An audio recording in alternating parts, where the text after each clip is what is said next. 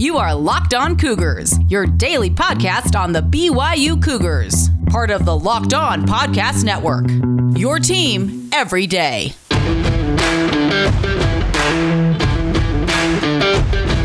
Welcome in on a Tuesday edition of the podcast. Hope y'all are doing fantastic wherever you might be. Plenty to get to ahead on this edition of Locked On Cougars. We're going to talk some recruiting. BYU camps in full swing down there in Provo. High profile athletes going to be there over the next two weeks. I'm sure offers will be coming. We'll talk a little bit about what's going on in the recruiting world for the BYU football program. We'll also look back in BYU football history, talking about 1960 for the BYU football program program. How did things go for Tally Stevens in his second and final year as head coach? We'll break that down. And of course, we'll catch you guys up on everything else going on in BYU sports news, including some postseason awards going out to the track and field teams as they head to the national championships this week. So, plenty to get to ahead on today's show. It's all brought to you today by our partners over at the Locked On Podcast Network, and in particular, the Locked On College Football Channel. We have five specific shows which are dedicated to the Power Five conferences. If you have an interest in the SEC, the Big 12, ACC, Big 10, or even the Pac 12, well, we have a podcast just for you. You can search it out just like you search this one out on the podcast provider of your choice. So without further ado, let's dive in on a Tuesday. This is the Locked On Cougars podcast for May 8th, 2021.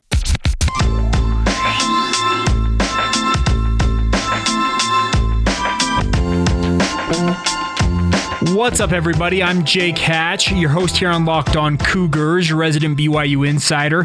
Thank you again for taking some time to join us on your daily podcast focused on all things BYU. If you have not done so already, just another shameless plug for you guys to make sure you hit that follow button wherever you might be listening in from. And if you're new to the show, welcome on in. We are the only daily podcast focused on the BYU athletics programs, football and basketball in particular, but we cover it all. We talk about all the sports in the BYU BYU Athletic Department and hope you guys will join us every single day as we aim to be your one stop shop for all the BYU sports news you guys need to know about each day. And by extension, we want to make you guys the smartest BYU fans in the room.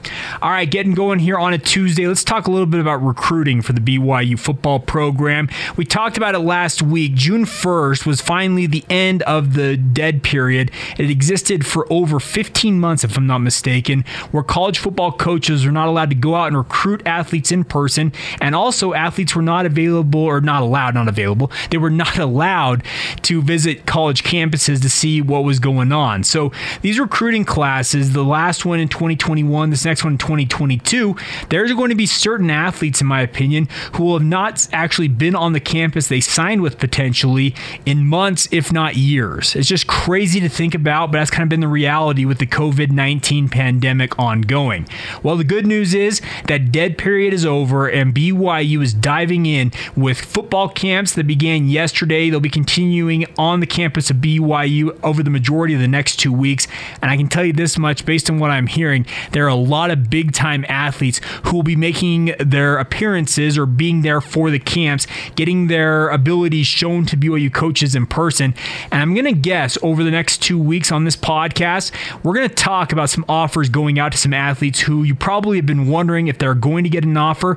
Well, you know what? A lot of coaches, especially BYU, they like to with, not withdraw, but reserve scholarship offers until they see guys in person. Of course, there are athletes out there who it's very evident on film that, okay, that's a dude and we're going to offer him. But there are a lot of other guys that you have questions about. You say, okay, this film looks good, but I just have a question.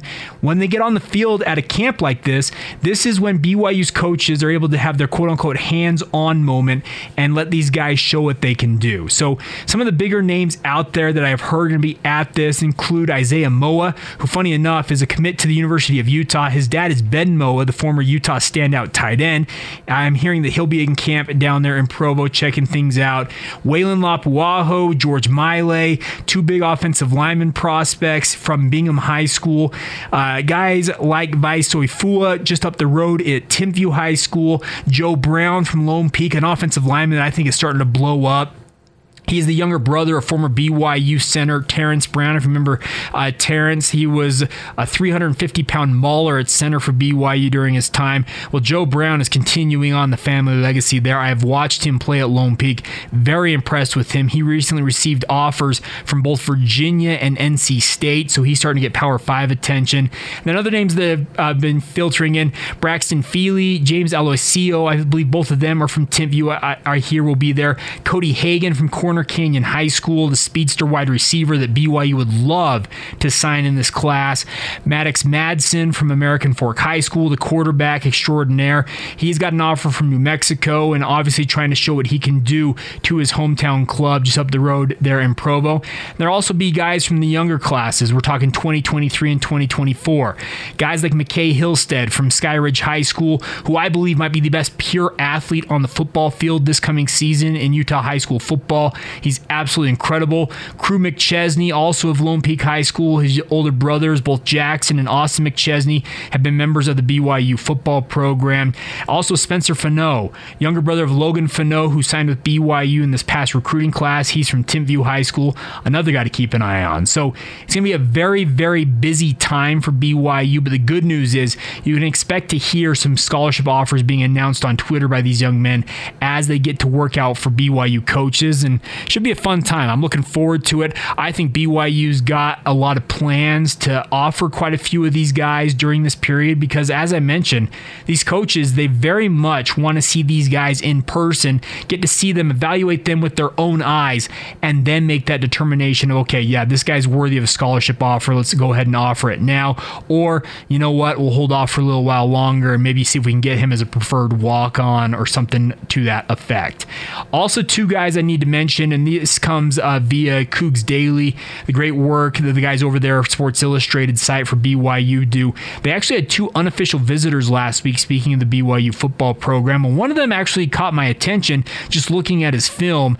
And I'm not sure what to make of this because it makes me wonder okay, is this an offer that BYU is serious about, or are they considering him as kind of a backup? And that's the, a kid by the name of Tyler Little. Tyler Little uh, plays at Butte College out there in Northern Cal- California. Uh, the most famous alum out of Butte College, in my opinion, and probably I'm right about this, is Aaron Rodgers. Of course, the Green Bay Packers extraordinaire, uh, Hall of Fame quarterback upcoming, has won a Super Bowl. Well, Tyler Little currently is playing out there at Butte College, but has a very interesting background. He had not played football since eighth grade. He is a member of the Church of Jesus Christ of Latter day Saints. He said a good friend from high school actually talked him into playing football, but he had not played since eighth grade. He got there to Butte College, tried out as a six foot six offensive tackle. His background's actually in basketball. He had aspirations of playing collegiately in hoops, but has decided to give football a try. And his skill set, it doesn't necessarily look all that polished at offensive line in the limited film that I saw of him on his Hudl highlights but you can tell there's some building blocks to work with. He's still very skinny at 6'6. I would be surprised if he weighs in more than 270 pounds based on the film I saw. He still looks very skinny and likely will need to hit the weight room, but it's a very intriguing prospect. Uh, speaking of Tyler Little, uh, according to what Casey Lundquist wrote, he's actually going to be a guy who would be a late addition to the 2021 recruiting cycle, would come in and compete right away for playing time, be part of BYU's fall camp later on this summer. But a very interesting prospect in his own right. And a name I mentioned earlier was the other unofficial visitor last week, Lo- uh, not Logan Fano, Spencer Fano, the younger brother of Logan Fano from Timpview High School. Uh, Spencer's a little different than Logan. Logan's a pure pass rushing specialist.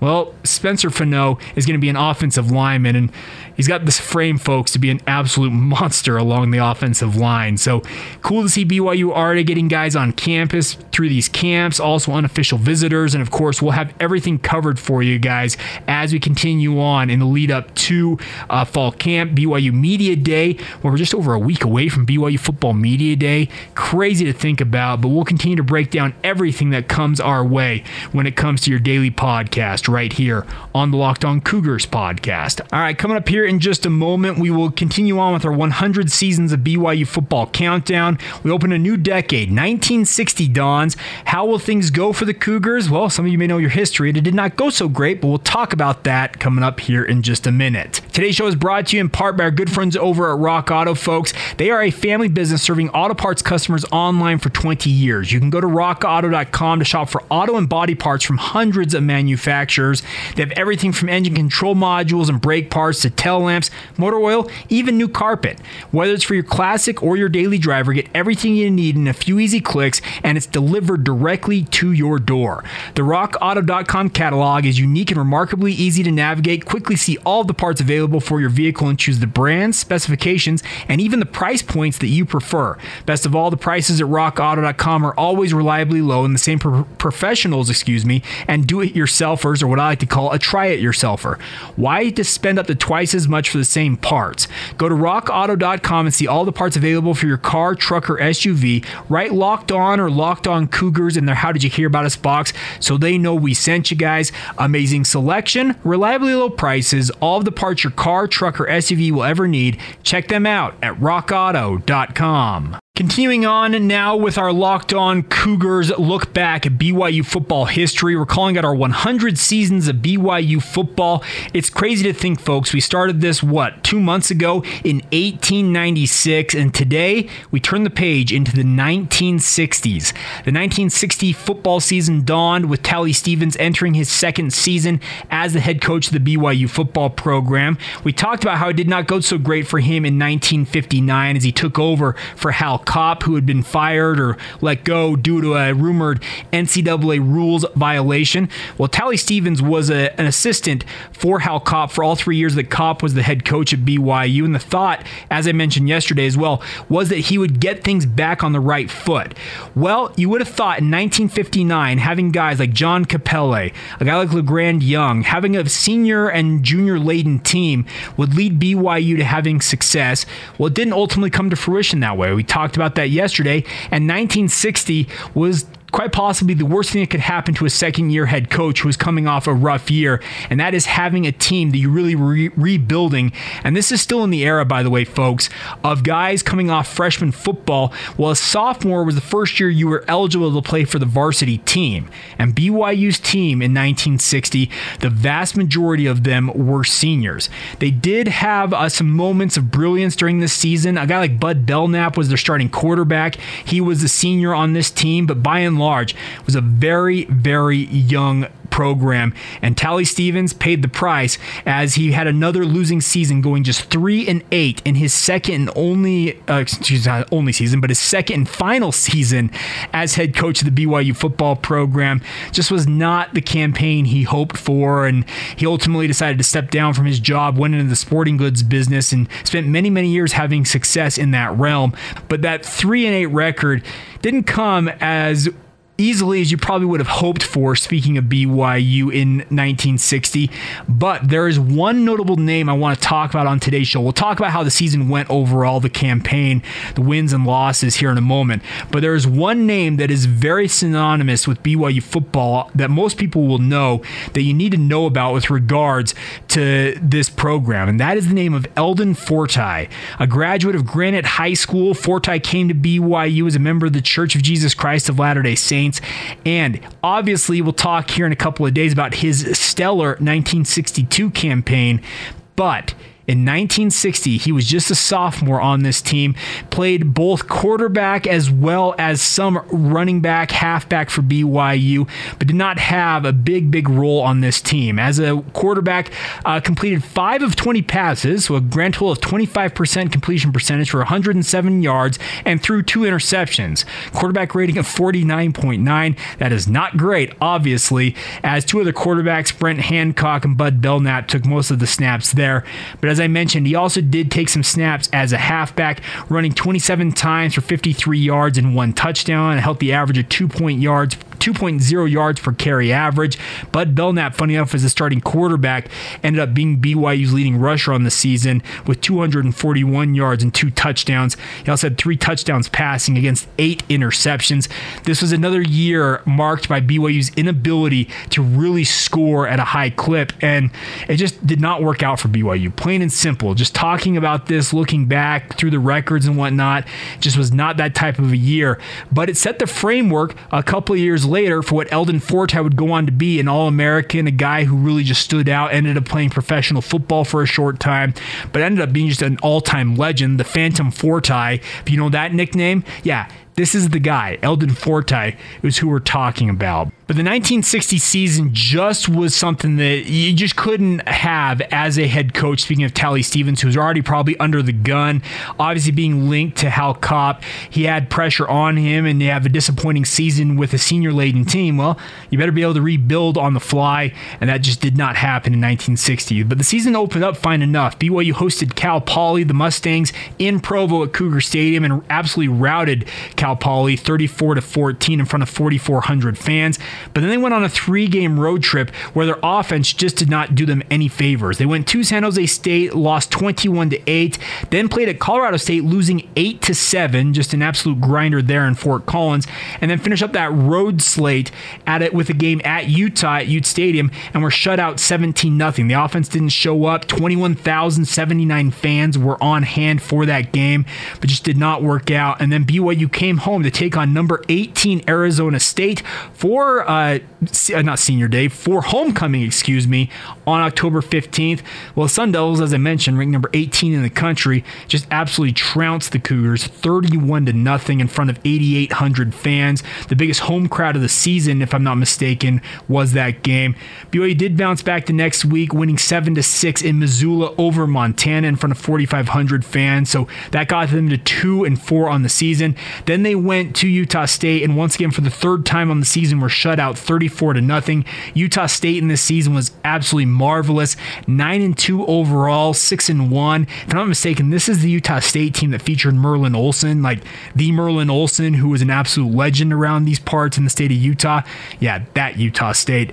Then BYU hosted New Mexico, lost 27 to 15, got their third win of the season the next week in Denver against the Pioneers 19 to 6, and then finish off the year with back-to-back losses hosting Wyoming, thir- losing 30 to 6 there in Provo, and then traveling to Hawaii on November 25th, uh, Thanksgiving weekend. The Cougars lost that game to the Rainbows 13 to 6 to cap off a disappointing season.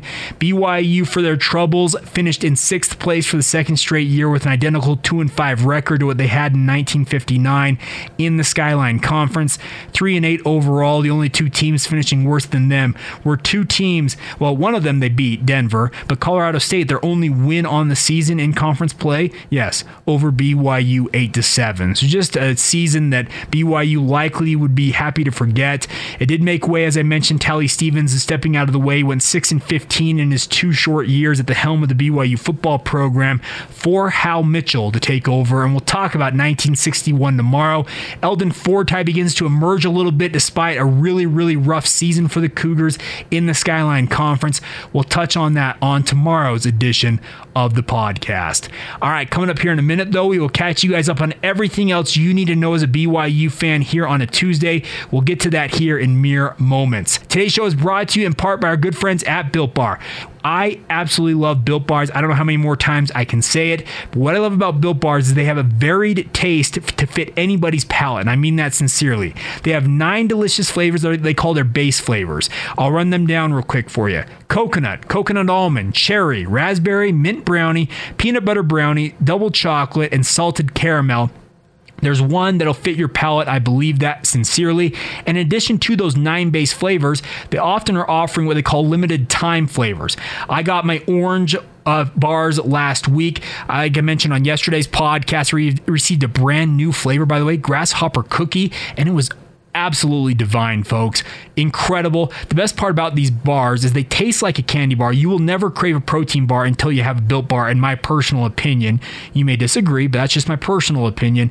The best part about them high protein, high fiber, low calorie, low sugar. They're the perfect complement wherever you're at in your health journey. You're trying to cut weight like me, maintain weight, but you also want to get that sweet fix, indulge in a delicious treat. Do it with Built Bar. Go to builtbar.com, place your order. While you're there, when you make that order, use the promo code LOCKED15 for 15% off your order. You heard that right. LOCKED15, L O C K E D 1 5 for 15% off your next order at builtbar.com. Take advantage of it now and get enjoying the best tasting protein bars, all courtesy of Built Bar.